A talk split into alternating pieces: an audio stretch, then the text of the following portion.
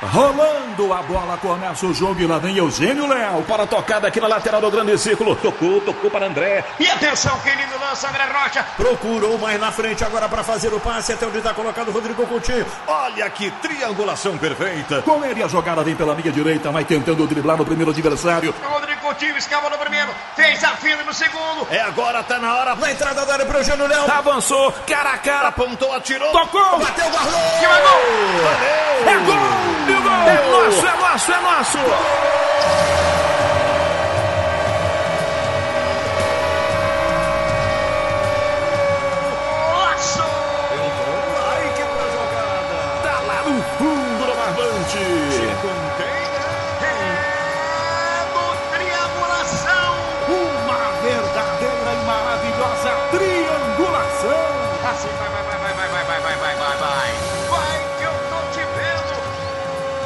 Triangulação, futebol na essência. Com André Rocha, Eugênio Leal e Rodrigo Coutinho. Mais uma edição do nosso Triangulação disponível para você em todos os eh, distribuidores aí de podcast. Você acompanha a gente, você participa através do nosso Twitter. Mande a sua mensagem, não, não fique tímido. Você que está curtindo a gente, não gostou de alguma coisa, ficou com alguma dúvida, quer sugerir alguma coisa, fique à vontade, arroba triangulação P. Na edição de hoje vamos falar sim da final do Campeonato Carioca, o Fla-Flu desta quarta-feira. Mas antes vamos falar de futebol internacional a partir de um clube que está virando a sensação da temporada na Europa, a Atalanta de Bergamo, por vários temas, por vários motivos. Convocando os companheiros de triangulação para entrarem no papo aqui com a gente. Alô, Rodrigo Coutinho. Fala Eugênio, fala André, um forte abraço a vocês, pra galera que nos acompanha também. Vamos lá, mais um triangulação. Fala bastante aí desses temas que são temas fortes no momento, né? Acho que no- nos próximos dias aí, até nos próximos meses, a gente vai abordar muita coisa ainda referente a isso, principalmente a Atalanta e a Liga dos Campeões, e por que não também do Flamengo e os clubes cariocas aí é, no início do Campeonato Brasileiro. Verdade. Alô, André Rocha. Grande Eugênio, abraço para você, abraço pro Coutinho, prazer estar aqui de novo para falar de futebol. Vamos lá que os temas são quentes, é, dá para falar muita coisa aí, analisar bastante coisa, é, sobre, tanto no- sobre a Atalanta aí, o caminho dela na, na- na Liga Italiana e também já projetando para a Liga dos Campeões. E esse Fla-Flu, né? E o Flamengo e o que o Fluminense acabou é, colocando mais o, é, é, o Carioca como uma pauta de novo pra gente, né? A gente meio que é, no episódio passado não estava fazendo muita fé, né? Do, do Carioca seguir, pensamos que poderia, era, foi consenso aqui, né? E não só entre a gente, mas entre tantas pessoas, né? Que poderia se encerrar ali na final da Taça Rio. O Fluminense acabou é, surpreendendo, fez um, um bom jogo. Na quarta-feira fez um jogo melhor ainda, né? Acabou se conseguindo a classificação nos pênaltis, a conquista da Taça Rio nos pênaltis e a classificação para a final. E no jogo agora, no primeiro jogo, foi ainda melhor, né? Então tem coisa pra, muita coisa para falar sobre o Fluminense, coisas para falar sobre o que o Flamengo, como, por que, que o Flamengo não vem fazendo o que vinha é, realizando, não só antes da parada, como também na volta, né? E aí a gente pode pensar em relação ao nível dos adversários, enfim, muita coisa para falar, vamos em frente aí.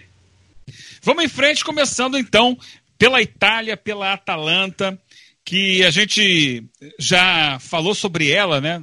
Lá num dos primeiros programas, numa das primeiras edições do Triangulação, ainda em 2019. É, naquela época era um time que começava a despontar, que dava sinais interessantes. Na verdade, é um trabalho que não vem de agora, já vem de algumas temporadas é, feito pelo clube, que vem crescendo, tanto que já estava né, na, classificada para a Champions League, mas que agora aparece muito mais.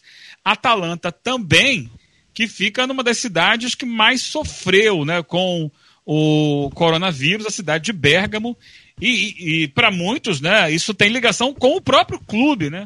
Aquele jogo contra o Valência pela Champions que aconteceu em Milão é apontado né, como uma das principais fontes de contágio do coronavírus. Foram 40 mil pessoas de Bérgamo até Milão, são cidades próximas, E no retorno, né, na volta para Bergamo, essas pessoas, muitas delas, levaram o vírus e aí isso se espalhou de uma forma na cidade que 60% das pessoas, dos moradores de Bergamo, reagiram positivamente ao coronavírus nos testes. Muitos não desenvolveram a doença, mas já tinham anticorpos, ou seja, mais da metade da população, né? 10% a mais que a metade da população. Bergamo foi também a cidade que a gente viu protagonizar aquelas cenas né, com os caminhões do exército italiano saindo carregados de corpos de pessoas mortas naquela cidade, com muitas imagens também dos, dos hospitais né, hiperlotados de Bergamo no auge do coronavírus na Itália. Apesar de tudo isso, na volta da pandemia, a Atalanta voltou num ritmo alucinante. É sobre ela que a gente vai falar agora com o Rodrigo Coutinho, esmiuçando o tema. Rodrigo. Beleza, Eugênio, André, galera ligada aqui no, no Triangulação. É, é, o, é, o, acho que é o primeiro tema que a gente repete assim de uma forma mais específica. Né? A gente falou muito de Flamengo aqui pela, pelo futebol que jogou, né, que vem jogando, né, tirando esses últimos dois jogos aí desde o ano passado. Falamos no Brasileirão, Libertadores, Mundial. Mas acho que o tema de fora do Brasil, o primeiro que a gente repete, é uma, de uma forma muito merecida, né? Porque se a gente for pegar o elenco da Atalanta, o investimento que a Atalanta tem, e ver o futebol que a Atalanta joga, existe uma disparidade enorme para o lado positivo. É, só para o ouvinte ter uma noção, a Atalanta fez 41 jogos na temporada e fez 104 gols. Ou seja, uma média de gols superior a 2 gols por jogo. É um time muito ofensivo, né? um time que tem o Giampiero Gasperini como técnico. Não é exatamente uma novidade o trabalho do Giampiero Gasperini. Gasperini está na sua quarta temporada na Atalanta. Já tinha feito boas temporadas treinando o Genova da Itália, né? também da Itália, e já tinha levado o Genova para a Europa League, na época era a Copa UEFA ainda, na década passada. É, chegou a ter ali uma oportunidade é, na Inter de Milão, mas ficou quatro jogos apenas, foi demitido no início da temporada.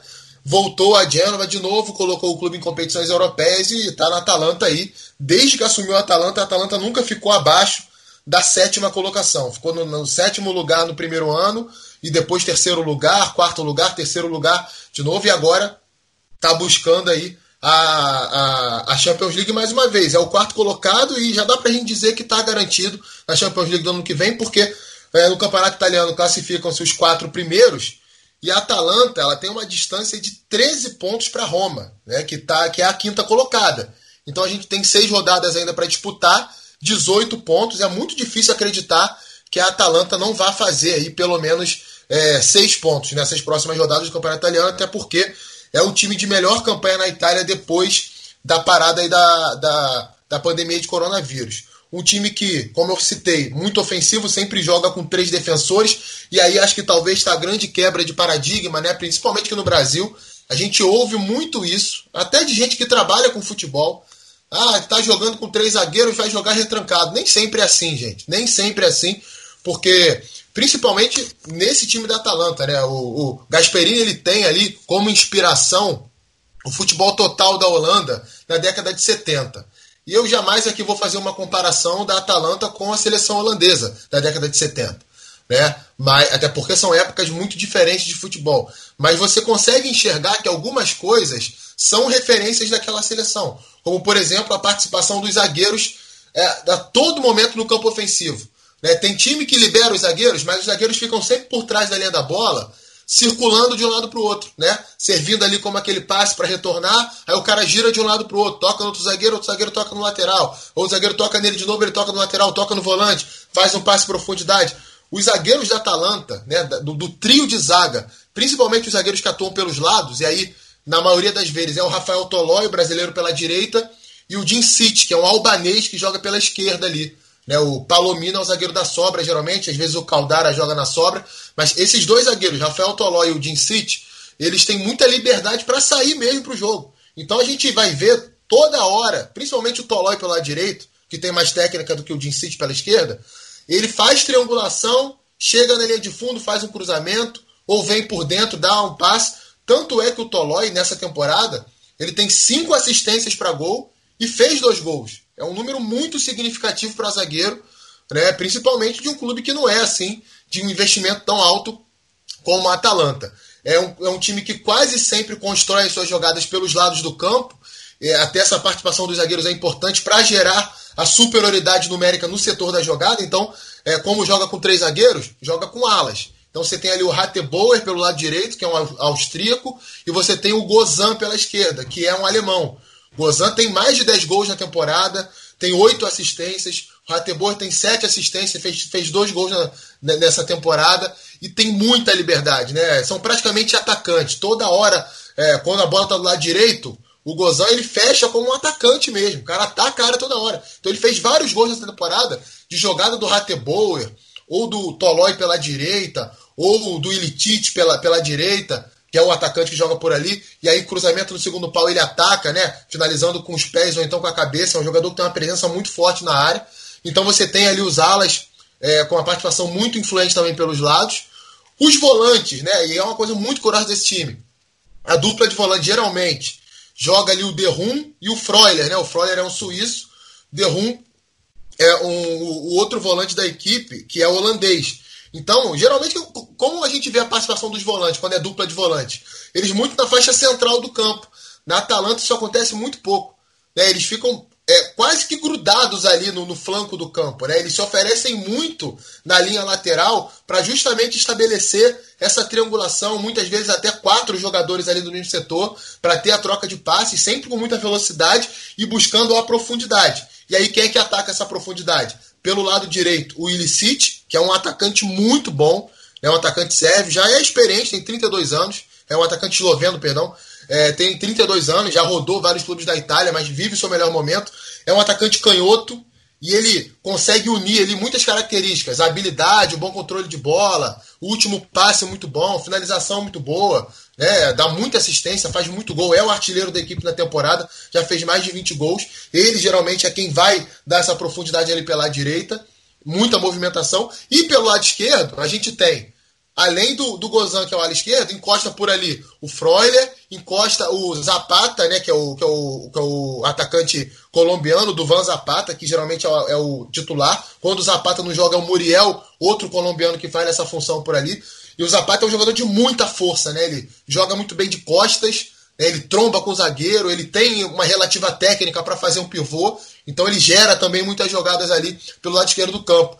E aí você vai me perguntar, quem é o cara que atua mais centralizado? É o craque do time, na minha visão, que é o argentino, o Alejandro Papu Gomes. Também já está há alguns anos na Atalanta. Também não é mais nenhum garoto, 32 anos de idade, mas é muito qualificado, né? Um jogador muito inteligente. É aquele clássico ponta de lança mesmo, aquele 10 típico, aquele cara que jogando centralizado ali, ele vai tirar a qualquer momento o último passe magistral que ninguém está esperando. É o cara que vai entrar na área para finalizar. É o cara que vai, num, num, pequeno espaço, arrumar um drible e conseguir a lacuna para finalização. Então a gente vê toda hora o Papu Gomes circulando ali por dentro. Né? Ele é um atacante do time. Ele é mais, ele é mais um dos atacantes mas ele volta para pegar a bola com os zagueiros, ele encosta do lado direito, encosta do lado esquerdo, ele lança buscando os alas em, em projeção, ele acha os atacantes em profundidade. Então é, é um time que funciona muito nessa engrenagem. E o último detalhe, para fechar, já estou até me estendendo muito. A parte defensiva desse time da Atalanta. Ele leva muitos gols, é verdade. A gente pega ali em 41 jogos, foram 59 gols. É um, é um número assim que é talvez até impeça a Atalanta de brigar por um título italiano, por exemplo. A gente sabe que no campeonato de pontos corridos, você levar tantos gols assim, dificilmente você vai conseguir pontuar tanto. É, e muito, muito disso, é claro, em virtude dessa coragem, né? É um time praticamente kamikaze. É, jogue onde estiver jogando. Ah, vai jogar contra o City fora de casa. Foi jogar contra o City fora de casa e tentou atacar o City. Tomou um vareio de 5. Mas podia ter empatado, podia ter vencido. Como, por exemplo, deu um calor na Juventus agora, nesse final de semana. Né? Pegou a Juventus fora de casa e estava vencendo o jogo. Empatou 2 a 2 no final. Como, por exemplo, enfiou 5 no Milan né? Como fez jogo duro contra a Internacional, elencos que são muito melhores que o, que o elenco do time da Atalanta. O Milan nem tanto, mas a Internacional e a Juventus sim. Né? A Lazio, que está acima da Atalanta, tem um elenco talvez mais equilibrado também e é, não deu dentro com a Atalanta nos dois jogos, perdeu os dois jogos para a Atalanta nessa temporada. Atalanta que eliminou o Valência, Atalanta que é, conseguiu empatar com o City dentro de casa pela, pela Champions League, dentro de Bergamo, dentro de Milão no caso. É, Atalanta que é, é, eliminou o Shakhtar Donetsk, né, que tem sempre um bom trabalho, era do grupo ali do City do Shakhtar na primeira fase da Champions League, e a parte defensiva é algo que não se vê mais no futebol de alto nível hoje, né, que é a marcação por encaixe e perseguição longa. Né, é, eu até aceito quem acha que é a marcação individual, né, e aí vai muito da forma que cada um gosta de chamar, mas no meu modo de entender, é uma marcação que o cara encaixa no setor, você tem ali, vamos supor, né, eu sou o Rafael Tolói, zagueiro da Atalanta. O atacante que cair ali no meu setor, eu vou grudar no cara até o final da jogada. Cristiano Ronaldo contra a Juventus. Pois é, Foi ele fez foi isso. isso aí, exatamente isso. Pois é, ele fez isso no Cristiano Ronaldo. Aí lá do, do, do lado esquerdo, como o, o Gozan é um ala mais ofensivo do que o Rateboer, o que, que o Gasperini faz? Ele libera o Gozan para pegar o lateral do time adversário. E geralmente o Jim City, que é o zagueiro ali pela esquerda, ele sai para pegar o ponta que fica aberto. Aí o, o zagueiro central, ele, o, o zagueiro que fica centralizado, ele faz a sobra. Quando iguala, recua um volante para acompanhar, para pegar um dos atacantes para ter a sobra. E vai perseguindo, e, vai perseguindo até o final da jogada. Qual é o lado bom disso? Se o time encaixa essa marcação com intensidade, e se os jogadores têm um entendimento de fazer a compensação, o que é a compensação? A bola está lá do lado esquerdo, eu sou o ala direito. Eu estou vendo que tem um espaço muito grande aqui e o jogador que eu sou alvo não está envolvido na jogada, eu vou fechar esse espaço. Se a jogada mudar de lado, eu vou caçar esse jogador de novo. É uma coisa que não é tão simples assim de você pegar rápido, é, requer inteligência tática do jogador, percepção e intensidade. Porque se você perde um duelo desse, você causa o efeito cascata. Mas já imaginou? Cada um tá pegando o seu. Aí o Tolói sai, sai, sai para caçar o, o, Cristiano Ronaldo e fica pelo caminho. E aí? O Cristiano, o Cristiano Ronaldo vai vir livre. Alguém vai ter que sair de outro jogador para bloquear o Cristiano Ronaldo. Aí esse jogador fica livre. Alguém vai ter que sair de outro jogador pegar esse outro jogador. E aí você gera esse efeito cascata contra equipes que têm jogadores de qualidade e que são organizadas ofensivamente. Muitas e muitas vezes a Atalanta sai para marcar lá em cima, lá dentro do campo adversário, dentro de casa principalmente, faz isso toda hora. A gente vê o zagueiro, por exemplo, às vezes lá dando bote lá no perto da, da, da linha de fundo do, do, campo de ataque. E aí quem é que está atrás? Né? Muitas vezes fica exposto o goleiro, o Golini. Né? Ele está sempre ali pronto para fazer uma cobertura, mas nem sempre consegue. E às vezes aí entra uma bola em profundidade nas costas da defesa e o cara sai na cara do gol e faz. Por isso, então, é, também, né? Também por isso, esses números aí. Mas acho que deu para ter uma noção, né, Eugênio, do que é esse time da Atalanta Sim. aí. Sim, é muito legal, né? Porque a, a gente que, que, que, gosta de ver futebol, a gente quer ver isso, né? A audácia, a ousadia, a agressividade. É, o jogo fica animado, o jogo fica imprevisível, o jogo tem, tem muito gol. É, você estava falando do, dos placares, né? Por exemplo, a Atalanta esse ano, é, esse último jogo, o um empate em 2 a 2 com a Juventus, foram dois pênaltis de bola na mão ali e tal que são um pouco interpretativos, né? Você pode concordar ou não com os, os gols da Juventus, né? Em dois pênaltis. A Atalanta foi, saiu na frente, depois esteve na frente de novo e a Juventus sempre empatando com os pênaltis. É, tudo bem, não tem torcida, mas foi em Turim, na casa da Juventus, não foi no estádio da Atalanta, que é um grande resultado. E esse jogo interrompeu uma sequência de uma, duas, três, quatro, Onze. cinco, seis, sete, oito, nove, dez, onze vitórias, é isso? Foi. Onze É isso. vitórias. 11 vitórias, mas antes tinha um empate e outra vitória. Então vamos para 13 jogos com esse 14 sem perder. É, a última derrota foi pro Spal. É, uma semana que, ele- que ela perdeu para Fiorentina e para o Spal, né, dias 15 e 20 de janeiro, 2 a 1 nos dois jogos. Mas depois, no jogo seguinte, ela fez 7 a 0 no Torino. Sim. Ah, o Torino não tem um grande time, mas quem é que faz 7 a 0 Ela fez 7 a 2 no Lecce, ela fez 4 a 1 e 4 a 3 no Valência, nas oitavas de final da Champions. É, ela fez 5 a 5 Eugênio. e no Parma. E vai, se você for buscando, né, tem 7 a 1 na Udinese. Então, agora tem também 5 a 1 derrota para o City, porque é assim, quando não dá certo, não dá certo mesmo. né? Quando você pega um grande time e o seu futebol não encaixa, aí sai de baixo. Mas é muito interessante, eu acho muito legal a gente estar vivendo isso, estar podendo acompanhar de perto, ver o momento em que um time tradicionalmente pequeno do futebol italiano, que sempre lutou na parte de baixo da tabela, quando não esteve na segunda divisão, tem um futebol ousado, agressivo, valente, para frente, que não quer saber de nada, que é uma delícia de qualquer um ver jogar, mesmo que você não seja torcedor, né? A gente tem que acabar com essa ditadura. Eu só quero saber do time que eu torço. Isso é uma imbecilidade do tamanho do mundo, né? Quem gosta de futebol, gosta de futebol. Eu não vejo time nenhum, só vejo meu time. Amigo, isso é uma coisa assim de quem tem antolhos. Então, quem gosta de futebol, gosta de ver grandes times jogando, dá uma olhada na Atalanta. Você vai ganhar, não sei, mas que é legal de ver e o jogo fica legal. Eu acho sensacional, acho muito bom. André? É, então, é, eu gostaria de falar sobre a Atalanta, até sobre essa questão que o Coutinho falou sobre a questão do encaixe e da perseguição, porque assim, é, se a gente for pegar assim no rigor, isso aí é um pouco cuca-bol, né? É o, que o, o trabalho que o Cuca fazia de, né, de encaixe, perseguição, e que eu, particularmente, sempre fui muito crítico. Só que a gente tem que ver é, o, o contemporaneidade do futebol, né? O que está acontecendo. O momento agora, né, a gente já conversou sobre isso aqui até no episódio com, com o Gabriel aqui, falando sobre Barcelona, sobre City, né, eu até falei sobre isso, que o Zeitgeist, né, o espírito do tempo hoje está com o Klopp, né, não só pelos resultados, mas pelo espírito do futebol atual. Né? Então tem muita pressão, tem muita intensidade. Então, é, o que a Atalanta faz, o que o Liverpool faz, eventualmente também, fazendo é, esse é, encaixe com perseguição também, tem a ver com essa questão do, do, do gegenpressing e os seus derivados, né? Então, quer dizer, para você fazer essa, essa pressão, é, é, interessante você o, o, encaixe, porque você pressiona o cara que está com a bola e você tira, as, uh, dificulta as linhas de passe dele, né? E o tempo para ele pensar.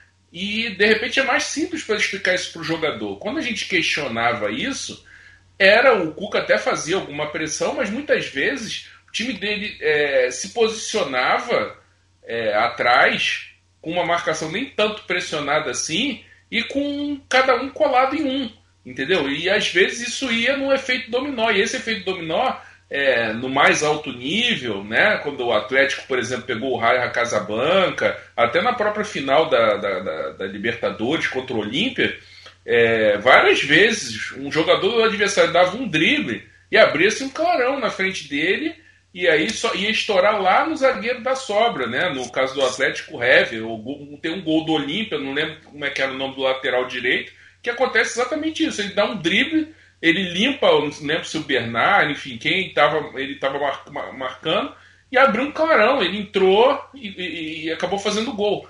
Então é, era essa a crítica. A partir do momento que você tem pressão, que você tem intensidade nessa execução, é lógico que vai ter o desgaste, vai. Né? A gente teve o exemplo do River Plate contra o Flamengo, que né, é, também apostou numa, num, num, em perseguições e, e muita intensidade na bola e acabou pagando preço. A Atalanta está procurando exatamente é, até aproveitar essa questão das cinco substituições, por exemplo, no jogo contra a Juventus o time começou a sentir no segundo tempo, não só a questão física, como é, a questão também de, né, de estar tá enfrentando a Juventus, que tá né, em casa, isso pesa, né, quando percebe que o time, que o adversário que é grande está começando a crescer, é, tem um certo temor, né, mas a Atlanta retomou exatamente porque ela conta com um elenco é, mais é, heterogêneo, né, quer dizer, é, na verdade, mais homogêneo, né? Na questão de que o jogador que entra mantém o, o desempenho do que sai. Então entrou o Muriel, entrou o Tamese e principalmente entrou o Malinovski, né? Que recuperou a, força do meio campo. Que né? pedrada né? que ele deu no segundo gol, né? Exato, e, e teve uma muito, outra.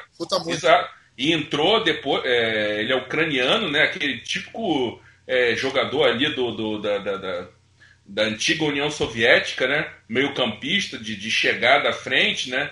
É, tipo vinha esses jogadores assim, né? Então ele entrou no lugar do Papo Gomes e o ataque recuperou ritmo, recuperou é, força, presença de área. Então, é, o que eu gostaria só de deixar claro é isso, né? Porque é, a partir do momento em que, em que se muda a, o, o, o desempenho, a execução do que se propõe a fazer, a gente pode pegar o exemplo do, do 2-3-5 do Guardiola, né? Quando o Guardiola, principalmente no Bayern, o Guardiola usou muito é, é, esse, esse sistema de jogo. Aí você podia dizer lá, quando o, o, Chapman no Arsenal criou o WM, você podia dizer, ah, o 235 acabou, né? Ninguém vai mais jogar assim. E aí, e aí, 80 anos depois, você tem o Guardiola usando, só que com uma execução completamente diferente, né? Então, assim, no momento, esse tipo de, de perseguição com encaixe, ele é interessante exatamente por causa da pressão, né? Você dificulta o adversário. E a Atalanta faz isso muito bem, né? E, e aí faz todas essas compensações aí, né? É, é, que parece meio louco, né? Eu lembro de coisas no Brasil nesse período aí, do Cuca, do Murici, dessa ascendência aí, em que exatamente a, a, a ideia era que você tinha alas que não eram tão bons defensivamente, que não sabiam compor uma linha de quatro, e aí o que, que você fazia? Você começava a fazer um monte de encaixe. Né? Ah, o ala vai ter que bater com ala. Ah, ok, mas um, um, time joga com dois zagueiros e o outro com três. Como é que encaixa isso tudo? Aí você começava a ver uma ciranda dentro do campo, entendeu? De volante virando. A figura do volante zagueiro é, se espalhou, né? Ou, ou, de um zagueiro que fazia uma função de lateral, né? lembro do Breno no São Paulo, campeão brasileiro de 2007, que ia lá, fazia a linha, a, quando o município variava para a linha de quatro, né? Mas aí tinha essa questão que, que criava várias vezes esse efeito dominó, né? E que hoje é compensado com uma execução, com uma leitura melhor, né? A gente falou, o Coutinho falou sobre essa questão. Realmente, várias vezes você vê os volantes da Atalanta indo cobrir o, o, setor pelas laterais, porque o zagueiro saiu junto com o ala. Né? A gente tem o gol contra, contra o Napoli, em que você tem o Rafael Tolói chegando na frente, junto, ele faz a jogada pelo lado, né? Quem estava pelo lado direito nesse jogo foi, era o Castanho. Então ele Isso. faz a jogada com o Castanho pela direita e vai servir do outro lado o Gozens, né? Gozens, enfim, não, não, não, lembro exatamente como é que era como é que é a, a, pronúncia do nome dele. O ala do lado oposto, do lado esquerdo, né? E ele faz o gol, né? Em cima do Napoli. Então é um dos exemplos dessa, dessa Atalanta que é impressionante. O Zapata é, contra a Juventus deixou o Delite zonzo no primeiro tempo. Zonzo, perdido. Inclusive, no lance do gol, ele e o Papo Gomes, o Delite fica na estrada e a jogada entre os dois. E aquela jogada, André, desculpa de interromper, aquela jogada, aquele gol, assim, é, é, eu acho que é um exemplo muito, muito interessante desse casamento, né? Do Papu Gomes. É, é o habilidoso que prende a bola, que gira o corpo, que balança, que enfia a bola, e o sapato entra com a força, né? ele atropela o Delite, assim, ele ganha na base do corpo né, e fuzila na saída do goleiro. Então, assim, é o complemento, né, é o encaixe da técnica com a força. É, exatamente. Sem, sem querer puxar a brasa pro Flamengo, né? Mas é, foi impossível não lembrar, quando você falou assim, do, do, do Petkovic com o Adriano, né? Em 2009 era muito assim, né? Era, jogadas entre os dois tinha muito essa característica, né? De um toque, o outro, o Pet servir, o Adriano disparar e atropelar o que tivesse pela frente até fazer o gol, né? O Zapata tem muito isso, né? E aí quando entra o Muriel, o Muriel tem menos força física, mas tem, tem mais mobilidade é bom finalizador, né? É, então, quer dizer, é um time que mantém o desempenho é, em alto nível, né? Esses números é, mostram, né? Conseguiu ter constância, consistência. Confesso para você que, assim, até a virada ali, mesmo a classificação contra o Valência, a gente, é, é, eu pelo menos observava a Atalanta como, como um fenômeno assim, bom, mas isso vai até onde, né? É, qual é o limite disso? Qual é o teto? E eu achei que o teto fosse mais baixo, confesso. E achei que na volta, até por, por não ter torcida, e, enfim, que a Atalanta, é, é, de repente, baixaria o nível de expectativa né, e o de desempenho também, mas não, é, eu acho até que melhorou, né, voltou mais forte. E, e, o fato de não ter torcida talvez tenha ajudado, por exemplo, nesse jogo com a Juventus, não sei se no, no, na atmosfera é, é, do estádio da Juventus, com a torcida lá, aquele peso, porque é isso que cria essa atmosfera que do que essa coisa meio metafísica difícil de definir que a gente costuma chamar às vezes de camisa pesada, né? Quer dizer, não é só a camisa, é olhar para a camisa e, e, e, temer a camisa. Óbvio que com a Juventus se impondo na Itália isso vai acontecer. Mas é, é, o, é o ambiente, né? É aquela coisa, às vezes, da, da força da torcida, a imponência, né? É que às vezes acaba intimidando um time é, com menos tradição, com menos capacidade de investimento. Né? E falando de investimento, a Atalanta também tem um trabalho de, né, de, de captação. Né? Você vê que é, é, a gente falou aí, é uma legião estrangeira, né? É, mas também investe na, na, na, nas divisões de base, né? um trabalho integrado de, de responsabilidade com orçamento.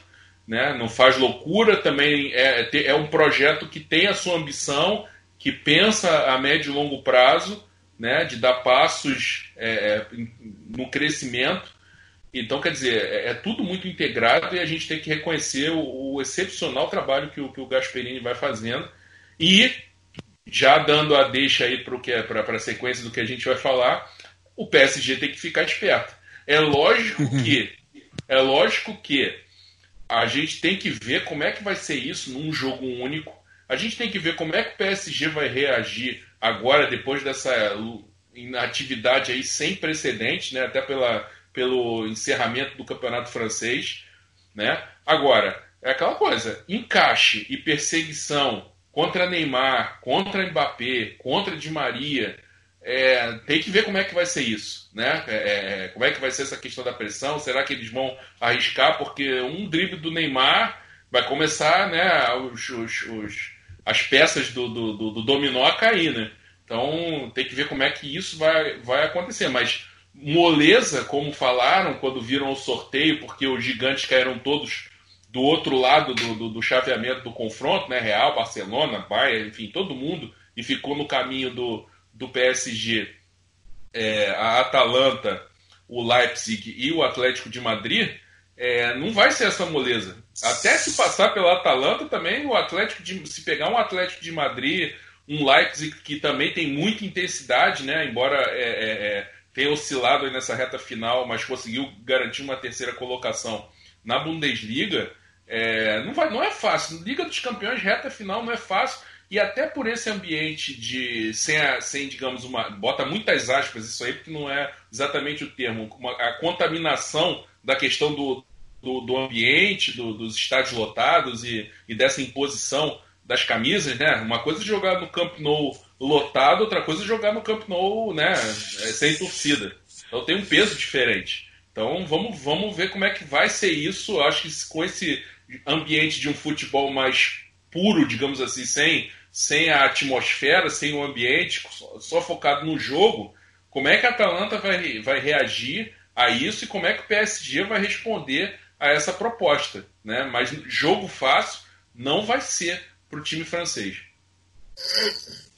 O André já, já, já fez automaticamente a passagem para o próximo tema, que é justamente né, o, a Champions a partir dos sorteios aí. Mas eu só queria pontuar aqui rapidamente, antes da gente passar para isso, sobre a Atalanta, é, que ela na Série A, né, no campeonato italiano, esse ano, comparando a mesma altura do campeonato no ano passado, ou seja, após 32 rodadas, ela tem 14 pontos a mais em relação ao ano passado.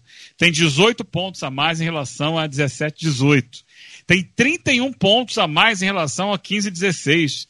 36 pontos a mais em relação a 14, 15. É, é, é se você comparar né, desde 2011, 2012, é a melhor campanha do time, mas você vê que vai, é, vai diminuindo, né? É, a, distância. A distância era 36 pontos é, em 14, 15 caiu para 31, caiu para 18, caiu para 14. E agora, né, é, você ter esse, esse número que é o melhor disparado da, da, tempo, da, da década da Atalanta no, no, campeonato. Mostra uma evolução constante do clube.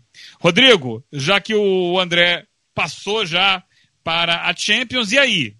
É, temos esses dois lados, né? um já definido e o outro por definir em relação a quartas de final. Leipzig contra Atlético de Madrid. PSG contra Atalanta. Do outro lado, todo o resto que pode se embolar. E aí tem um monte de favorito lá jogando. Embora já tenhamos passado pelos jogos de ida das oitavas, né? Temos os jogos de volta, mas com algumas vantagens interessantes ali, alguns times que vão ter que correr atrás. Vamos começar por, por essa ponta aqui de Atalanta e PSG, depois a gente expande para os outros duelos. E aí, o que, que você achou? É, cara, assim, é, como o André mesmo citou, essa questão do jogo único muda muito o cenário, né? Dá um ar de Copa do Mundo, sei lá, e a forma como tudo vai ser de, decidido dá um ar ainda maior de Copa do Mundo, né? Porque é, é, sempre muito curioso, né? A Copa do Mundo assim. A em gente... Lisboa, né? Sede única, né? É, Lisboa. a gente estuda pra caramba as seleções, a gente vê ali vários jogos, a gente diz quem chega melhor, quem não chega melhor. Cara, é quase 100% de certeza que o melhor, a melhor seleção no ciclo não vai ser a campeã. Porque a melhor a, campeã é a melhor do mês. Né? Isso é uma, e é uma coisa assim, envolve é, o jogo único envolve a parte mental de tal forma que acaba decidindo as partidas. Né? Muitas vezes você tá melhor que o adversário, você tem melhores jogadores, você leva um gol ali de bola parada numa falha de alguém com 10 minutos do primeiro tempo. E aí o time se fecha, ou então encaixa o contra-ataque logo depois, faz o segundo, e aí tudo vai por água abaixo, cara. O jogo ele se transforma muito. Então, assim, é claro que a gente também não vai chegar e vai falar, ah, não vou fazer nenhum prognóstico. Né? A gente está aqui para isso. Mas vamos lá. É, eu estou muito curioso para ver, por exemplo, essa marcação da Atalanta contra o Paris Saint-Germain, que é um time que não obedece a posições estabelecidas ali, principalmente no quarteto de ataque, né? Você tem muita mobilidade, movimentação o tempo inteiro. Talvez o único que não se mexa tanto seja o Icardi. Mas você tem Neymar, Mbappé, Di Maria, enfim. Se o Draxler jogar. Jogadores que têm muita mobilidade, jogadores que são inteligentes. E que se você for pegar o duelo individual, cara, você vai ficar pelo caminho.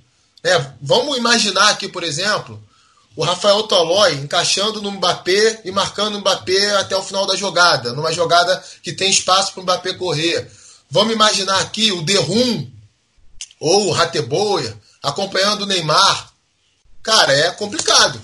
Sabe? Se você for pegar individualmente, os caras não, não aguentam. Então, assim, vai depender muito do que, do que acontecer nos primeiros minutos, o que vai condicionar como o PSG vai chegar fisicamente, como o PSG vai chegar mentalmente, é, a sequência da partida. Então, assim, eu vejo, claro, favoritismo pro, pro PSG por essa questão técnica e também por, por não conseguir enxergar esse sistema de marcação da Atalanta contra esses jogadores e contra esse sistema ofensivo do PSG, é que funciona, que é um time que tem muita rotação no ataque.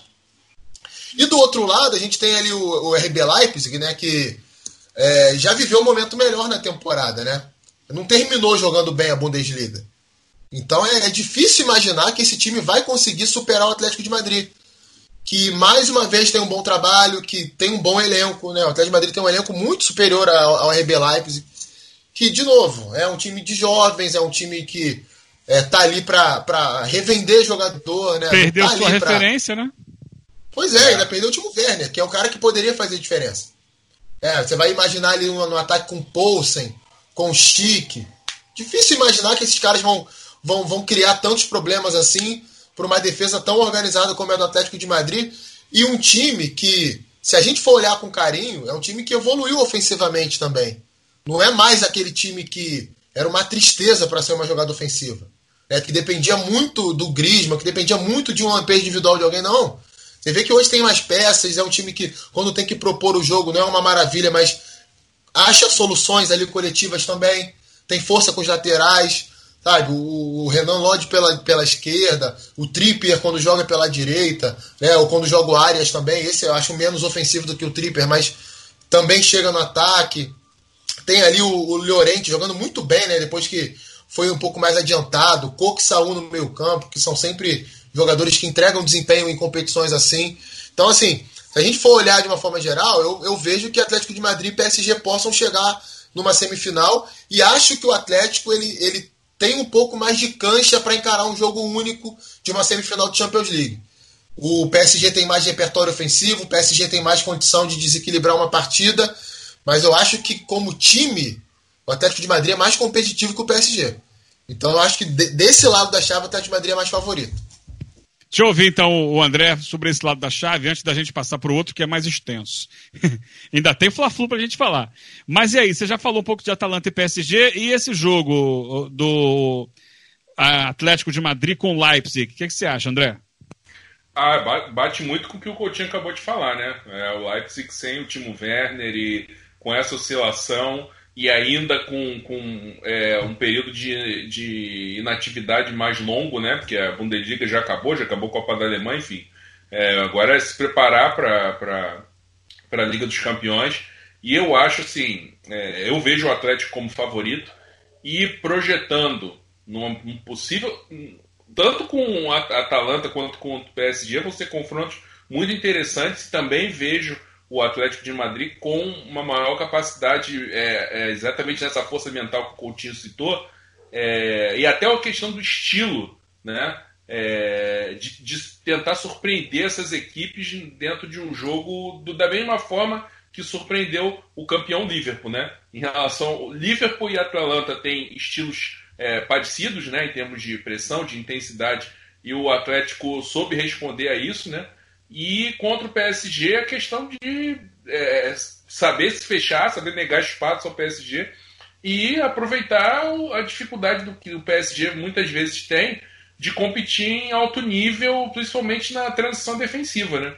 Então a, o Atlético pode, pode complicar bastante, é, machucar bastante o PSG e tem essa casca, né? Essa casca que pode contar mesmo é, numa, numa, num campo neutro, numa, numa sede única e um jogo único, essa casca de, de, de eliminações, de derrotas, mas também de vitórias. Né? O Atlético aí do Simeone não é o mesmo elenco, mas tem jogadores né, que passaram por, por enfrentar a Barcelona de Messi em, em, em confronto eliminatório de, e eliminar, né? É, sofrer contra o Real Madrid, né, do Cristiano Ronaldo, mas também tirar o Bayern de Munique do, do, do Guardiola, né, de uma Liga dos Campeões. Então isso tudo conta muito, né? É uma casca que, que pode pesar bastante, não só contra o Leipzig, mas também contra o PSG. Não, não me surpreenderia nem um pouco em ver o Atlético de Madrid na final da Liga dos Campeões, né? mais uma vez, para buscar um título, o título inédito. E seria não, não, não seria nenhuma, nenhum tipo de, de surpresa, até pelo que conseguiu contra o Liverpool. Né? A gente pode é, questionar as chances que o Liverpool teve nas partidas, mas o Atlético teve muita força mental, muita personalidade para definir esses jogos e vai levar isso para esse. E o Simeone vai saber trabalhar isso mentalmente também com os jogadores. É uma oportunidade, né? Do, do, to, para todos essa questão dos três jogos, né? Mas para o Atlético, né? Que sempre teve um caminho mais tortuoso e o fato de olhar para o lado para o outro lado e ver que o Real Madrid está numa situação bem complicada, né? Então é uma esperança também, porque é sempre a pedra no sapato, né? Contra outras equipes o Atlético já, já saiu melhor. Então eu vejo com muita força. E o PSG, é, assim, é bom a gente pontuar, né? Que vai ter quatro amistosos, né? Vai decidir a Copa da França contra o Saint-Étienne, vai decidir a Copa da Liga Francesa contra o Lyon, e é isso. São esses seis jogos aí até decidir a vida na Liga dos Campeões. Quatro amistosos de nível bem abaixo, né? É, não, não, são exatamente desafios, é realmente para dar condicionamento, para dar ritmo, né? De tentar se aproximar de um ritmo de competição e as duas finais, mas nesse cenário, né? Que para o PSG continua o mesmo problema, que é a questão dele ter a disparidade de forças na França, né? Tirando aquele ano em relação ao Mônaco lá do Mbappé, que foi um meteoro que passou pela, pela França e logo se desfez.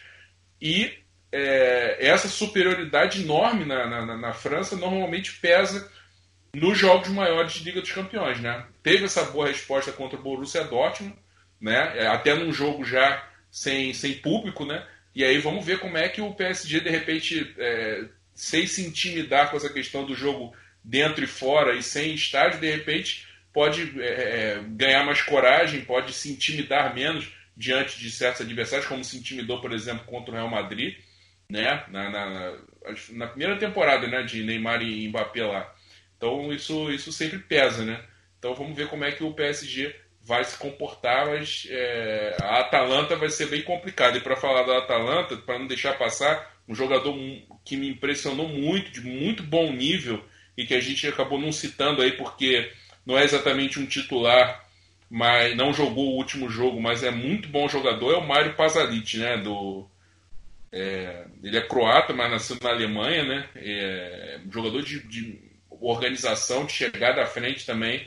Então é mais um jogador desse elenco aí, bastante homogêneo em termos de desempenho, de manter o nível é, de intensidade, de qualidade de jogo e contribui também para que a Atalanta seja essa surpresa que pode sim complicar para o PSG. Acho que é o jogo que mais cria expectativa, por mais que se tenha gigantes do outro lado, mas cria muita expectativa para a gente ver como é que vai ser é, o, encaixe dessa, da, dos dois estilos dentro do campo, quem é que vai acabar levando a melhor, se é a questão individual do, do PSG, né, que nesse jogo pode acabar sendo por conta dos encaixes, pode ser é, interessante para o time francês, ou se a Atalanta aí com a, a sua modernização, atualização do, desse jogo de, de encaixe, perseguição e intensidade vai conseguir se impor.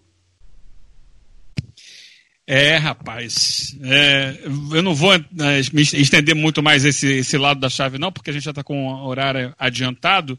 Mas eu queria rapidamente falar sobre, mais uma vez, o trabalho do Simeone no Atlético de Madrid, né? Como ele conseguiu, especialmente agora na volta do futebol, fazer o time dele encontrar a competitividade que a gente está acostumado a ver. Não foi um bom início de temporada, o time veio meio que aos trancos e barrancos, mas conseguiu eliminar o Liverpool. E eu acho que isso mexeu muito com, com o ambiente lá dentro. O time voltou mais confiante depois da, da parada. Foi o último jogo, né, antes da parada, essa eliminação contra o Liverpool. E a gente vê, né, uma coisa interessante que o, o Simeone consegue fazer é, com que seus jogadores sejam muito versáteis, especialmente do meio campo para frente. Então, você vê o Cor que joga em qualquer posição da linha de meio campo, né? Ele joga com, normalmente com linha de quatro. Ele pode jogar aberto de qualquer um dos lados ou por dentro de qualquer um dos lados. O Partey também tem essa variação. O Saul faz a mesma coisa. O Carrasco, mais ou menos mas é outro jogador de, de qualidade, ou carrascou, como alguns gostam de dizer, né? O Correia joga aberto, joga por dentro. É, ele está ainda com uma dificuldade no ataque, porque o Diego Costa não é sombra do que já foi um dia, porque o João Félix ainda não virou o jogador que se imaginava que pudesse virar. Talvez nas mãos do Simeone não se encaixe exatamente na filosofia, porque é um jogador mais franzino, mais leve, mais técnico, e o futebol do Simeone é de muita força. E quem está mais ou menos resolvendo na frente é o Morata, né? Que é o artilheiro do time, que a gente sabe que não é aquele centroavante. Foi citado aí o Lorente, né, que teoricamente é, é um jogador mais para jogar por dentro, né, no meio-campo, mas que tem jogado, ora como é, aberto pela direita, quase que como um ponta, e criando e conseguindo criar por ali, e às vezes como um segundo atacante por dentro.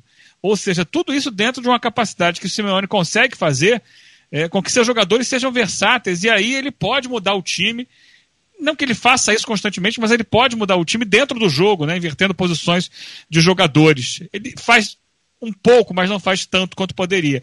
Mas ele tem essa versatilidade desses jogadores de meio e é um time que sabe o que quer, né? A gente percebe isso, é um time que joga com sua intensidade, que se fecha lá atrás, mesmo contra adversários às vezes menores, vai lá, batalha, faz um gol, opa, tá 1 a 0 tá goleada, fecha aqui, tá bom demais. Mas que essa fórmula tem funcionado é, e revolucionou a história do Atlético de Madrid, desde que ela foi implantada pelo Simeone, é, talvez o técnico mais longevo no futebol europeu na atualidade, tá, vocês, no, na elite, né? Vocês podem me, me dizer se eu estou errado, mas me parece ser. Não, tá, é ele mesmo. Então é isso, eu queria só pontuar aí sobre o Atlético de Madrid, que mais uma vez vai ser uma pedrinha no sapato de quem quer que venha a cair na frente dele. Virando lá para o outro lado, a gente tem Manchester City contra Real Madrid. Primeiro jogo, o, o City venceu por 2 a 1 fora de casa, decide em casa. A gente tem Juventus contra Lyon. Primeiro jogo, vitória do Lyon 1 a 0. Eu não vejo essa Juventus voando nesse momento. A gente pode falar sobre isso. Barcelona e Nápoles, primeiro jogo foi 1 a 1 em Nápoles, segundo jogo em Barcelona. Eu também não vejo o Barcelona voando, já falamos sobre o Barcelona recentemente. E o Nápoles que recentemente ganhou a Copa Itália. Bayern de Munique e Chelsea me parece definido, foi 3 a 0 fora de casa para o Bayern de Munique primeiro jogo. Acho difícil ele não passar. E aí teríamos justamente esses cruzamentos, né? Possivelmente Barcelona com o Bayern de Munique ou o Napoli com o Bayern de Munique. Vejo o Bayern desse lado da chave aí o favorito, talvez não só desse lado da chave, mas aí ele teria, teria que passar na fase seguinte por Manchester City ou Real Madrid, é, ou Juventus, ou Lyon. Né? Acho que Lyon não, não teria força para chegar a um embate lá na frente. Né? Se o Lyon por acaso passar pela Juventus, não acho que ele passe por City ou Real Madrid na fase seguinte. Mas dá para a gente apontar aí se eu tivesse que apontar hoje, é, não apontaria um, apontaria um encontro entre Bayern de Munique e Manchester City lá na frente. Vocês pensam como observando esse, esse lado da chave, Rodrigo? É, não dá para pensar muito diferente, né? E assim, eu acho o seguinte, Eugênio. A gente pode, né? Todo mundo, quando saiu esse lado da chave, todo mundo olhou assim, caramba, esse lado tá mais forte. Justamente porque tem. O, se a gente reunir a quantidade de títulos, né? Os elencos, a expectativa gerada por essas equipes na temporada, é claro que esse lado realmente é o mais forte. É, o Real Madrid, acho que o Real Madrid é, nunca pode ser considerado carta fora do baralho, principalmente contra o City na, na Champions League, né? Porque é, é claro que a gente não, não tá aqui para ficar avaliando mística de camisa, né? Hierarquia, mas sabemos que isso tem uma porcentagem no futebol. Né? Não dá para você desconsiderar um time que tem os jogadores que tem o Real Madrid, a camisa que tem o Real Madrid, os Zinedine Zidane no banco que tá longe de ser um grande estrategista, Tá longe de ser um treinador revolucionário, mas é um cara que tem o que tem no currículo aí como técnico, né? Tirando o que já tem como jogador. E é um cara que ele consegue mexer com os jogadores, ele consegue é, dar liberdade dentro de campo para os jogadores sem é, tornar o time dele um bando. Né? Então você é, não é uma organização coletiva absurda, mas é um time que, né, dentro da medida do possível, ali funciona. É bem verdade que menos do que deveria pelo elenco que tem mas não dá para descartar, mesmo contra um City que é um timaço, mesmo contra um City que voltou muito bem da pandemia, mas que, sinceramente, se botar ali na, é, no, no 1 contra 1, né, no 11 contra 11, melhor dizendo, eu sou mais o time do Real Madrid, em várias posições. Então, acho que esse confronto está aberto ainda. Lyon e Juventus. É, acho que tem uma chance boa do, do, do Leão passar, que é um time organizado, está muito abaixo da Juventus em termos de, de qualidade técnica, mas tem uma, uma, uma vantagem, né? Seu, que mesmo que seja mínima, a Juventus é muito e é muito irregular, é muito inconstante. É, uma, o trabalho do Maurício Sarri ele não, ele não emplacou ainda na Juventus. É, dizem né, que há ali um problema de relacionamento entre ele e alguns jogadores do elenco, e esse seria o principal motivo é, do elenco não ter assimilado completamente as ideias de futebol dele, por não concordar com algumas coisas. Não sei se até que ponto isso é realidade, mas é, dentro de campo a gente vê um time que muitas vezes não rende aquilo que pode. Napoli Barcelona. É, com o Napoli, que sabe se fechar, sabe fazer uma organização defensiva, enfrentando o Barcelona, que, sabe, é aquele time impotente, cara. Aquele time que é, tem ali uma qualidade absurda com o Messi, é, o Soares que oscila pra caramba agora nesse momento da carreira, mas que pode fazer diferença ainda no jogo, é, mas que coletivamente não funciona bem. Né? Que também tem seus problemas, já tratamos aqui em alguns episódios atrás. Acho que o Napoli pode passar também e do outro lado tá resolvido, né? Não dá, mesmo o Chelsea sendo um bom time ali, mas não dá para encarar o Bayern. O Bayern para mim, aliás, é o principal favorito nessa Champions League. Então, assim, de um lado da chave que poderia ter ali quatro bichos-papões, talvez a gente tenha dois ali, com todo respeito a Lyon e Napoli, né? Porque eu não vejo com tanta dificuldade esses times passando, não. E aí, cara, mais na frente, né, seria mais difícil, né, de conseguir chegar numa final. É, acho que o Bayern é um favorito. Tem, temos que ver como é que vai lidar com esse tempo aí de inatividade entre o final da Bundesliga e o retorno da Champions League. Acredito que vão tentar fazer algum outro amistoso aí mais forte, né, para colocar esses jogadores num, numa região é, de competitividade, mas é, é muito difícil, né, imaginar que esse time vai chegar mal. Mal, acho que não chega. E sei lá, acho que 80% do Bayern que a gente viu aí nessa temporada, né, na metade da temporada para o final, pode ser suficiente para ser campeão na Champions League, na, na, minha visão. E você, André? Olha, é, eu vejo tudo muito incerto desse lado aí, desde o início. Né? Eu acho que o Lyon vai ter a dificuldade também dessa longa inatividade, né? passa pelo mesmo problema do PSG. Mas esse time da Juventus é assim, é uma, é uma panela de pressão que você não sabe o que, que pode sair dali. E numa decisão de Champions, depois de tanto tempo, é, tudo bem, é, provavelmente já vai chegar com, né, com confiança da, da, confirmação do título italiano, mas eu não sei até que ponto isso, depois de nove títulos, né, provavelmente vai ser um nono, é, isso conta, né, porque já virou meio que uma obrigação, mas a gente vê a tensão, você vê a eletricidade no ar, né? O, o, nesse jogo com a Atalanta, o Maurício Sarri todo suado, é, enlouquecido na beira do campo e parecendo estar um pouco perdido também, né? É, então é, eu acho que não tem nada muito garantido é, em relação à Juventus. Não sei como é que o Lyon vai voltar, mas eu acho que se é, colocar alguma resistência ali, esse time da Juventus pode entrar em parafuso e se complicar. Lógico que a Juventus é a favorita, mas eu não vejo é, tanta certeza assim, até porque o Lyon é uma grande incógnita, né? O outro jogo, mais ainda, né? É o Manchester City com o Real Madrid, porque é, vai jogar no Etihad Stadium, ok. É, é, o estádio do City, tem o, conhece o estádio, os jogadores, vem jogando aí com frequência, mas é o Real Madrid, né? Se fosse no Etihad lotado, talvez é, ficasse mais complicado, mas sem torcida, né? Uma decisão ali depois de tanto tempo, o Real Madrid é, com essa confiança aí do, do, do, do título espanhol aí que está na boca, é, eu acho que eu acho que não, também não tem nada muito definido não. Eu acho que o Real pode chegar e aí quem se classificar disso aí vira um candidato um candidato muito grande para chegar mais à frente. Eu acho que é, quem passar aí passa pela Juventus ou pelo pelo Lyon. Quem conforme for o confronto, eu acho que atropela, né?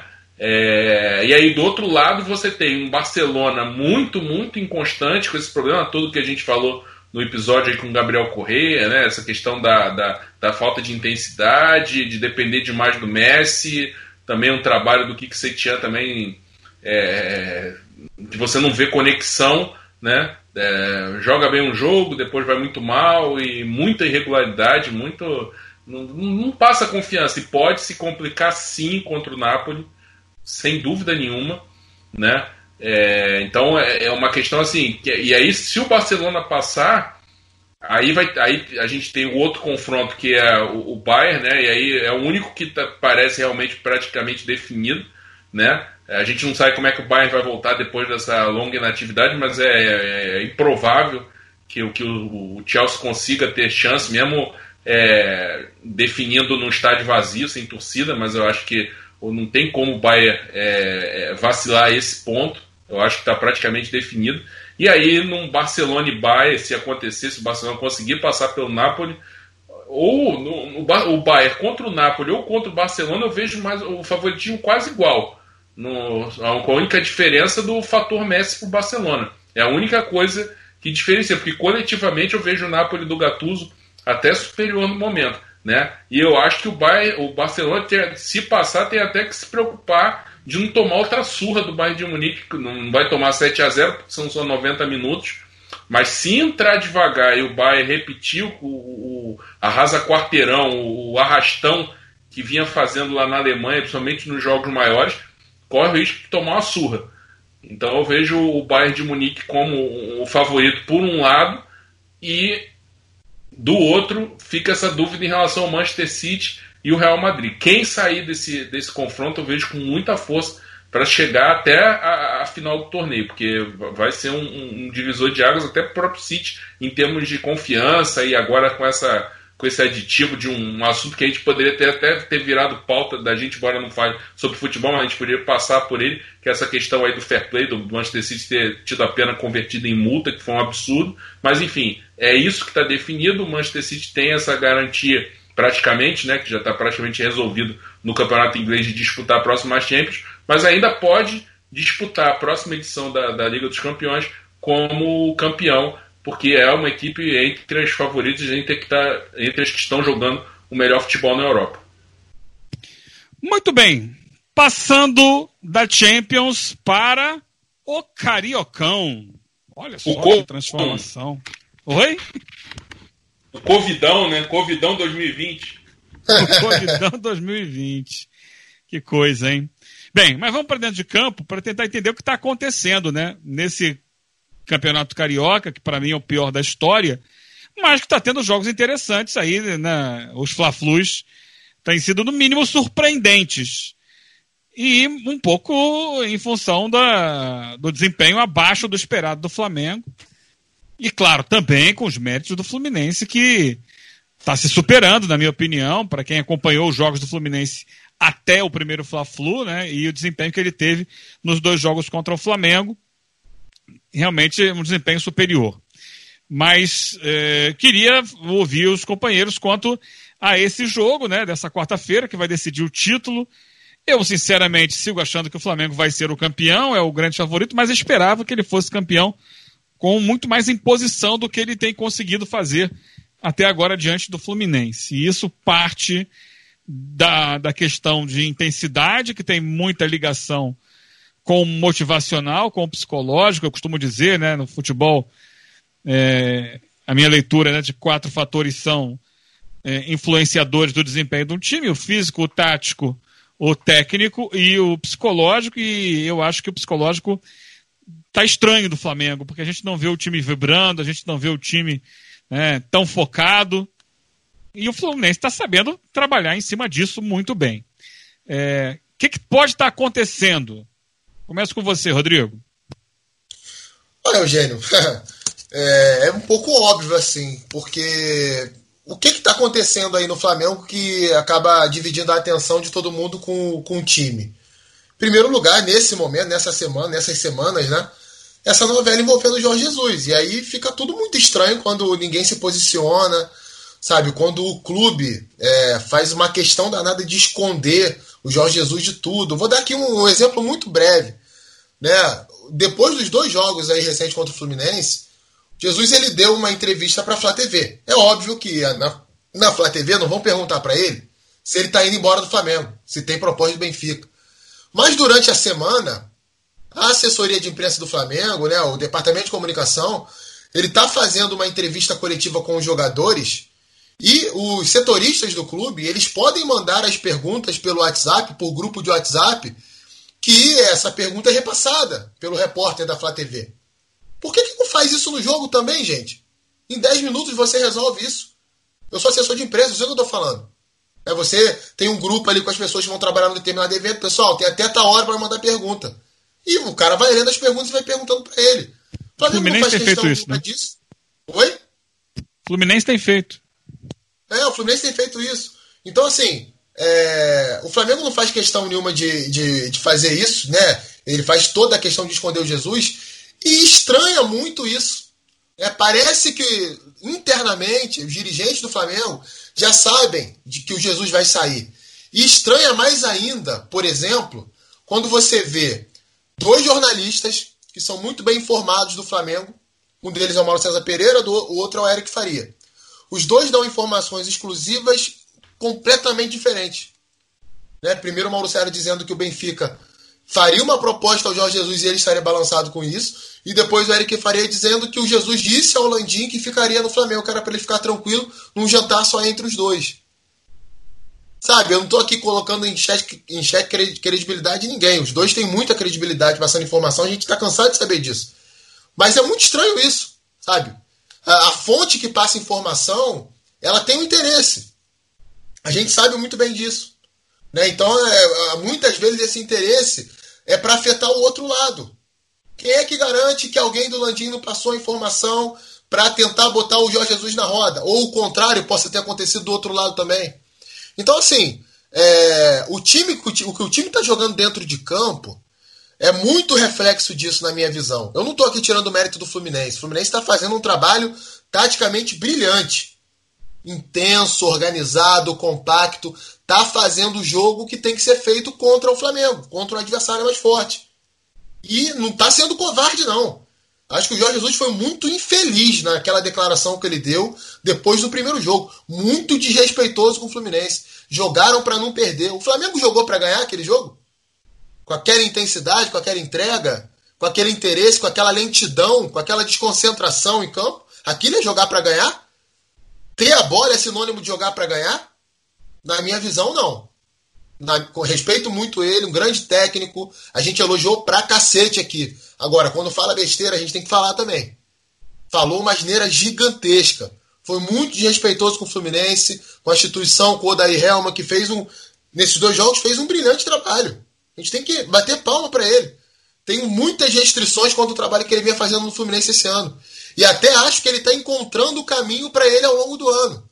Eu acho que o Fluminense tem muito mais chance de conquistar alguma coisa de relevante jogando esse tipo de futebol. É claro que não vai ser possível jogar dessa forma quando receber o esporte no Maracanã. Mas na maioria dos jogos da Série A do Campeonato Brasileiro dá para ele se comportar dessa maneira. E ele vai ser mais competitivo. Né? Ele conseguiu encaixar o Nenê de uma forma que o Nenê ajuda sim defensivamente, mas quando o Nenê não consegue voltar ali pelo lado, o Iago Felipe, que é um jogador que tem uma boa movimentação, né, ocupa bem os espaços, ele rapidinho ele ocupa ali o lado direito, oferece também contra-ataque. O Dodge entrou no time, melhorou a parte de intensidade, deu mais velocidade na circulação da bola na equipe. O Evanilson na frente é um jogador que está se mostrando necessário, com todo respeito ao Fred, tem que esperar esse momento, tem que sentar no banquinho e esperar. O momento é do garoto. Né? O Marcos Paulo ou o Wellington Silva pelo lado esquerdo do campo vão dar essa força também. Então, assim, é, tá muito aberto, hein? Eu, sinceramente, a gente falou muito aqui, acho que todo mundo falou, acho que até o, o torcedor mais fanático do Fluminense sabia que o Flamengo era muito favorito, sabia que o Flamengo tinha toda a possibilidade de, com todo respeito, atropelar o Fluminense nessa final. Mas o que a gente viu nesses dois, nos últimos jogos enche de esperança o torcedor do Fluminense e preocupa o torcedor do Flamengo. É porque quem é que garante que na quarta-feira vai estar diferente? Mudou alguma coisa? Na minha visão, o que está dando errado é esse momento, essa incerteza. É claro que isso passa para os jogadores dentro do campo. É, esse, esse é um dos, um dos olhares né, desse, desse Flamengo. É, de fato, alguma coisa interfere no rendimento do time em campo. Impossível de fora assegurar o que é.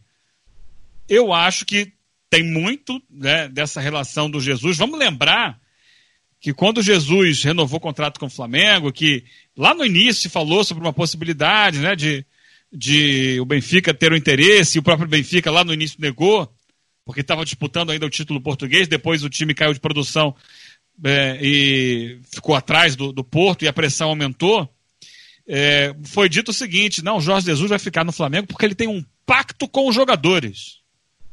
Isso foi dito várias vezes, vocês lembram? Jorge Jesus tem um pacto com os jogadores do Flamengo. Quando a gente vê o Flamengo jogar da forma como jogou contra o Fluminense, eu acho que esse pacto está quebrado. Quando a gente percebe que a atitude do Jesus é diferente do que era em outros jogos à beira do campo, a gente percebe que tem alguma coisa ali no meio do caminho, que eu não sei o que é. é tem essa situação que você colocou aí, Rodrigo. É, é, você começa a perceber que é, as forças políticas começam a tentar colocar situações aqui, ali, acolá. Tem coisas que são expostas, tem coisas que não são expostas publicamente, mas são expostas internamente e que geram desgaste.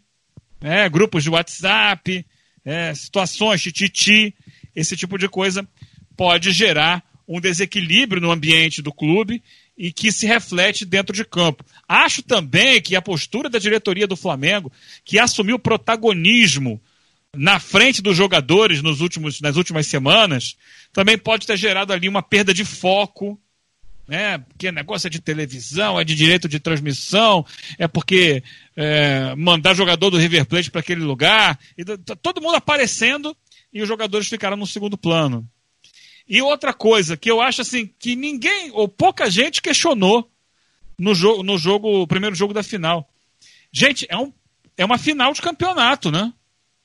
Ok, o Flamengo tem um grande elenco, mas numa final de campeonato você deixa três dos seus principais jogadores fora do time? É normal isso, gente? Eu não acho normal. Eu não acho normal, numa final de campeonato, você sentar no banco Everton Ribeiro, Gerson e sequer relacionar o Bruno Henrique, que não foi dado como vetado, sim como poupado. Não é uma precaução. É uma final de campeonato. Depois o Flamengo tem um mês para recuperar jogador para o início do Campeonato Brasileiro. Ou não importa o campeonato, não vale nada. Aí o, o técnico mexe em jogadores que são importantíssimos no time. E é normal? Eu não vejo como normal. Eu, eu, sou a favor de rodízio, eu sou a favor de aproveitar as peças e tal, etc. Mas você tocar em jogadores como Gerson no time do Flamengo hoje, em Everton Ribeiro no time do Flamengo, e nem sequer deixar o Bruno Henrique no banco para entrar eventualmente no segundo tempo, por mais que você tenha boas peças de reposição, me causa estranheza. E eu não sei, ah, se é só pelo aspecto físico que de repente eles não estão. Pode ser pelo aspecto físico, Pode ser também porque o Jorge Jesus ficou chateado com o desempenho dele no jogo anterior e resolveu tirar. E não sei como é que está o ambiente, como é que esses jogadores receberam isso. O Everton Ribeiro que está pleiteando lugar em seleção, o Gerson também, que pode ser negociado e tal. E aí, senta no banco, ah, não, é normal. Eu não vejo com normalidade. E eu, e eu acho que, assim, as pessoas em geral estão tratando. A gente tem uma, uma, Vive no Brasil uma questão da normalização de tudo, né? Tudo é muito normal, cada vez menos a indignação, cada vez mais as coisas que causavam estranheza são tidas como é, corriqueiras. Mas eu queria pontuar essa coisa. Com relação ao Fluminense, antes do André falar, muito interessante, né? O Fluminense hum, dedicadíssimo. Primeiro, limpou a casa. Com todo respeito. Ganso e Fred fora. Limpou a casa o Fluminense. É, com certeza houve uma reunião ali, diretoria, comissão técnica, vem cá, vamos para três jogos com o Flamengo, ou um jogo com o Flamengo, né? Depois mais dois. O que, que a gente pode fazer aqui? Não, com o Fred não dá para jogar, com o Ganso também não, ok. Então, os dois estão fora, vai fazer catarata, vai fazer, vai tratar lá de qualquer outra coisa, porque não há competitividade. Precisamos de um time aguerrido. Né? E aí ele faz, ele muda o, o desenho do time, o Fluminense vinha jogando no 4-3-3, ele coloca três volantes, que era um time que dava espaço demais para os adversários no meio de campo, então ele bota o Dodge, o Dodge, bota o Iago, que tem se esforçado muito também, junto com o Hudson, é, faz os, os extremas recuarem, na maior parte do tempo é um 4-5-1, mas aí. E aí o legal é isso, né? Como não tem essa articulação no meio, troca de passe, o Fluminense sai o tempo inteiro pelos lados do campo, com Nenê e Gilberto, que estão mostrando um bom entrosamento de um lado, com Marcos Paulo e Egídio do outro. E invertendo essas bolas, porque eles já perceberam que o Flamengo sempre está com um lateral no ataque, né? O Flamengo se defende com o William Arão, dois zagueiros e um lateral. Então, se a jogada começa na direita, eles invertem muitas vezes na esquerda, porque do outro lado tem espaço, e vice-versa. Né? Se está pela esquerda, muitas vezes essa jogada é invertida do outro lado, porque pega a defesa com espaço, né? a defesa do Flamengo. Então, mostra um estudo, mostra uma preparação, primeiro um meia-culpa do Fluminense em relação aos problemas que o time estava tendo, uma reorganização do time, e encarar aquilo ali com coragem, né? Assim, ok, Tá perdido? Tá perdido, porque o Flamengo é muito melhor. Mas eu vou lutar.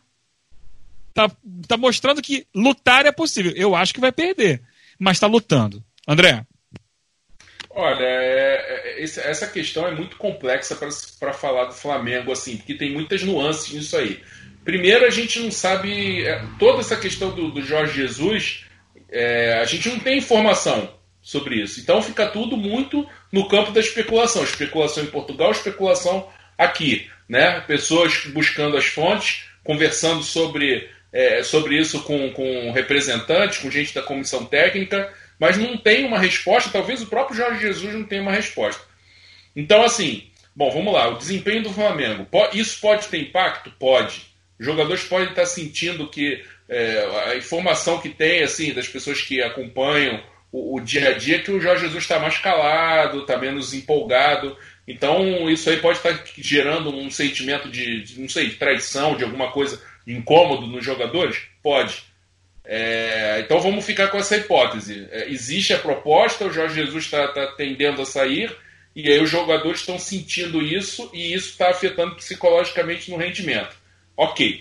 Agora vamos imaginar que isso não esteja afetando o Jorge Jesus é, desconversa, ou então, como fez, como dizem que fez com o Landim, é, disse: não, é, tenho um pacto, eu vou continuar. Existia a questão do calendário, que era uma incerteza em relação para o Jorge Jesus, ele estava é, pensando em sair.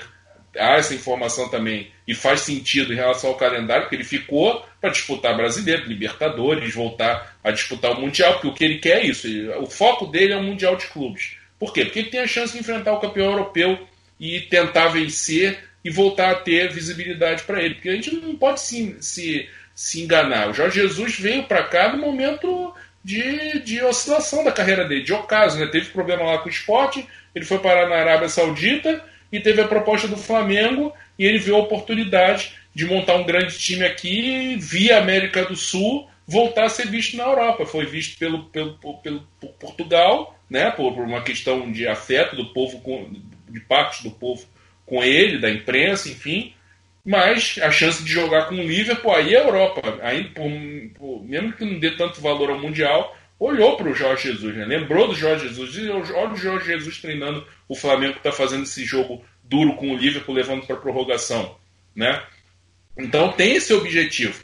Mas vamos tentar considerar a coisa olhando mais para os jogos. Né? É, o Flamengo, no, no, no jogo da, da, final da Taça Rio, que, o que eu percebi foi é, muita intensidade do Fluminense na marcação é, no início, tirando espaço do Flamengo, e o Flamengo é um tanto é, é, lento na circulação de bola. Né? E o, a gente tem que considerar a possibilidade, é ruim porque agora é, a gente não tem é, muita comunicação dos jogadores, não tem muito acesso, né? Mas a gente sabe que o Flamengo, em, em alguns jogos decisivos é, com o Jorge Jesus, jogos eliminatórios, o Flamengo é, fez, é, administrou a questão física, né? É, tanto no, no, jogo com o River quanto no jogo contra o Al Hilal pela semifinal do Mundial, o Jorge Jesus no intervalo acalmou os jogadores dizendo calma que eles vão cansar e a gente vai poder ter espaço para trabalhar e o Flamengo acabou sendo bem sucedido nos dois jogos. Eu não sei se isso aconteceu contra o Fluminense, até porque o Fluminense vinha, havia consciência de que o Fluminense tinha treinado menos que o Flamengo, bem menos que o Flamengo, e que tinha um elenco menos qualificado num cenário de cinco substituições. E o Flamengo podia ter encerrado o Campeonato Carioca no, no, jogo contra o Fluminense na final da Taça Rio, naquela chance que o Bruno Henrique cabeceou e o Muriel salvou ali em cima da linha. Um momento que o Michel fez a jogada pela direita, o Flamengo engoliu o Fluminense fisicamente na reta final do jogo, empatou com o Pedro e teve essa, chance, poderia ter fechado ali. Como venceu de virada o Al Hilal, como venceu de virada o River Plate.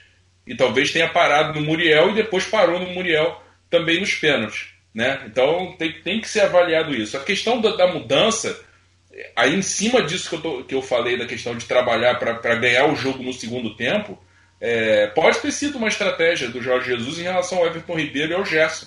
Né? A questão do Bruno Henrique é, tem essa informação de que ele foi poupado, mas, por exemplo, agora é, eu já acessei alguns sites em que a presença do Bruno Henrique não está garantida para o segundo jogo. Ele foi poupado, mas continua com, com dores musculares. Provavelmente vai para o jogo até pela ausência do, do, do, Gabriel que foi expulso. Né? Expulsão absurda também, né? Que falou, porra, um negócio assim, que não. Pelo, pelo, pelo que foi relatado na súmula, é um negócio assim que não tem nem o que dizer. Mas é, a gente não sabe o que, o que, qual foi esse, esse plano em relação ao Everton Ribeiro ao Gerson. Pode ter tirado porque realmente no, no, no jogo da final da Taça Rei eles jogaram mal? Pode. Pode ser a questão lá de relacionamento, de repente até discutiram com ele, exigindo uma posição e. Pode ter sido, pode ser várias coisas, porque a gente não tem informação mas pode ter sido também um plano em relação ao, ao, ao segundo tempo para tentar ganhar o jogo em cima do cansaço do Fluminense. Agora, a questão é que o Fluminense está com estratégia para jogar contra o Flamengo.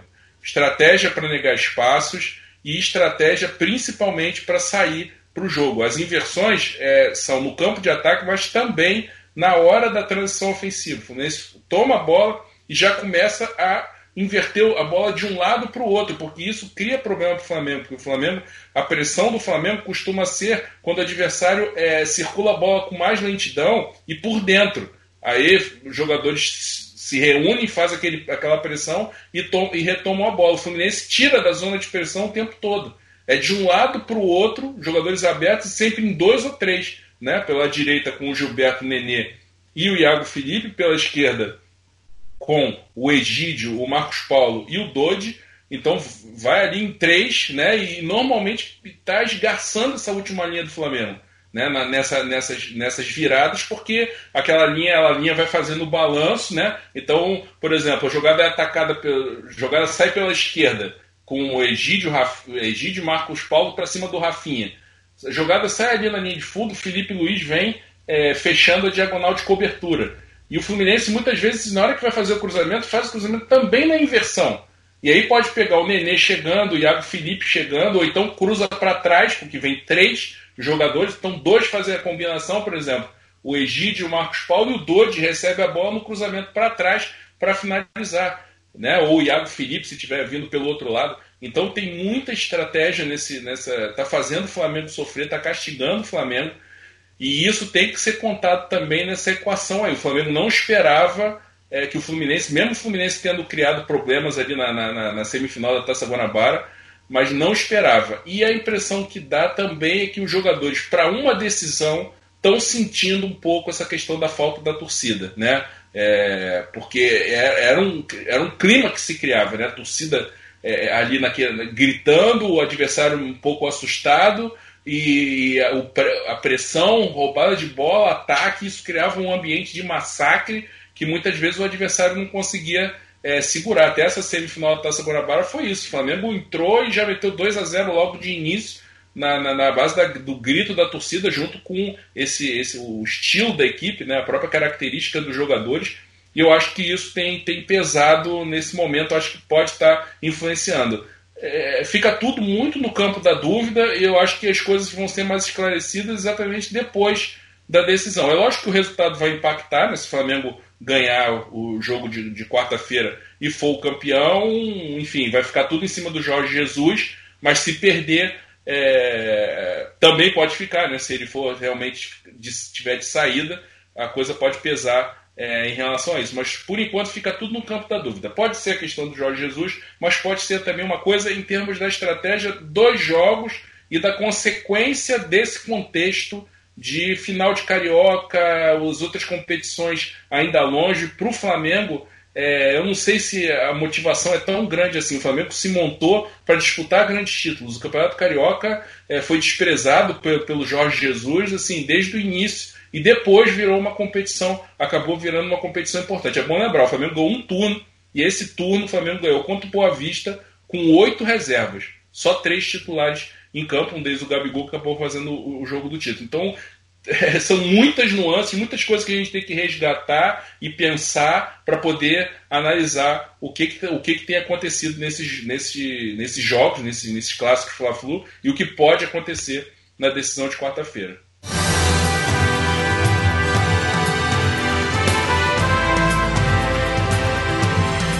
Senhores, uma hora e vinte de programa, algo mais a acrescentar? Melhor não, né? acho que a gente conseguiu bater tudo aí. Acho que a gente é, até passou um pouquinho do, do, do, horário, mas é uma semana que os temas começam a pipocar mais, né? Então acho um pouco natural isso também. Um abraço, Eugênio. Valeu, valeu, André. Valeu, Rodrigo. Valeu, André. Falou, abraço, Eugênio. Abraço a todos aí. Sigam a gente lá no arroba triangulação T. Até a próxima, galera. Triangulação. Futebol na essência com André Rocha, Eugênio Leal e Rodrigo Coutinho.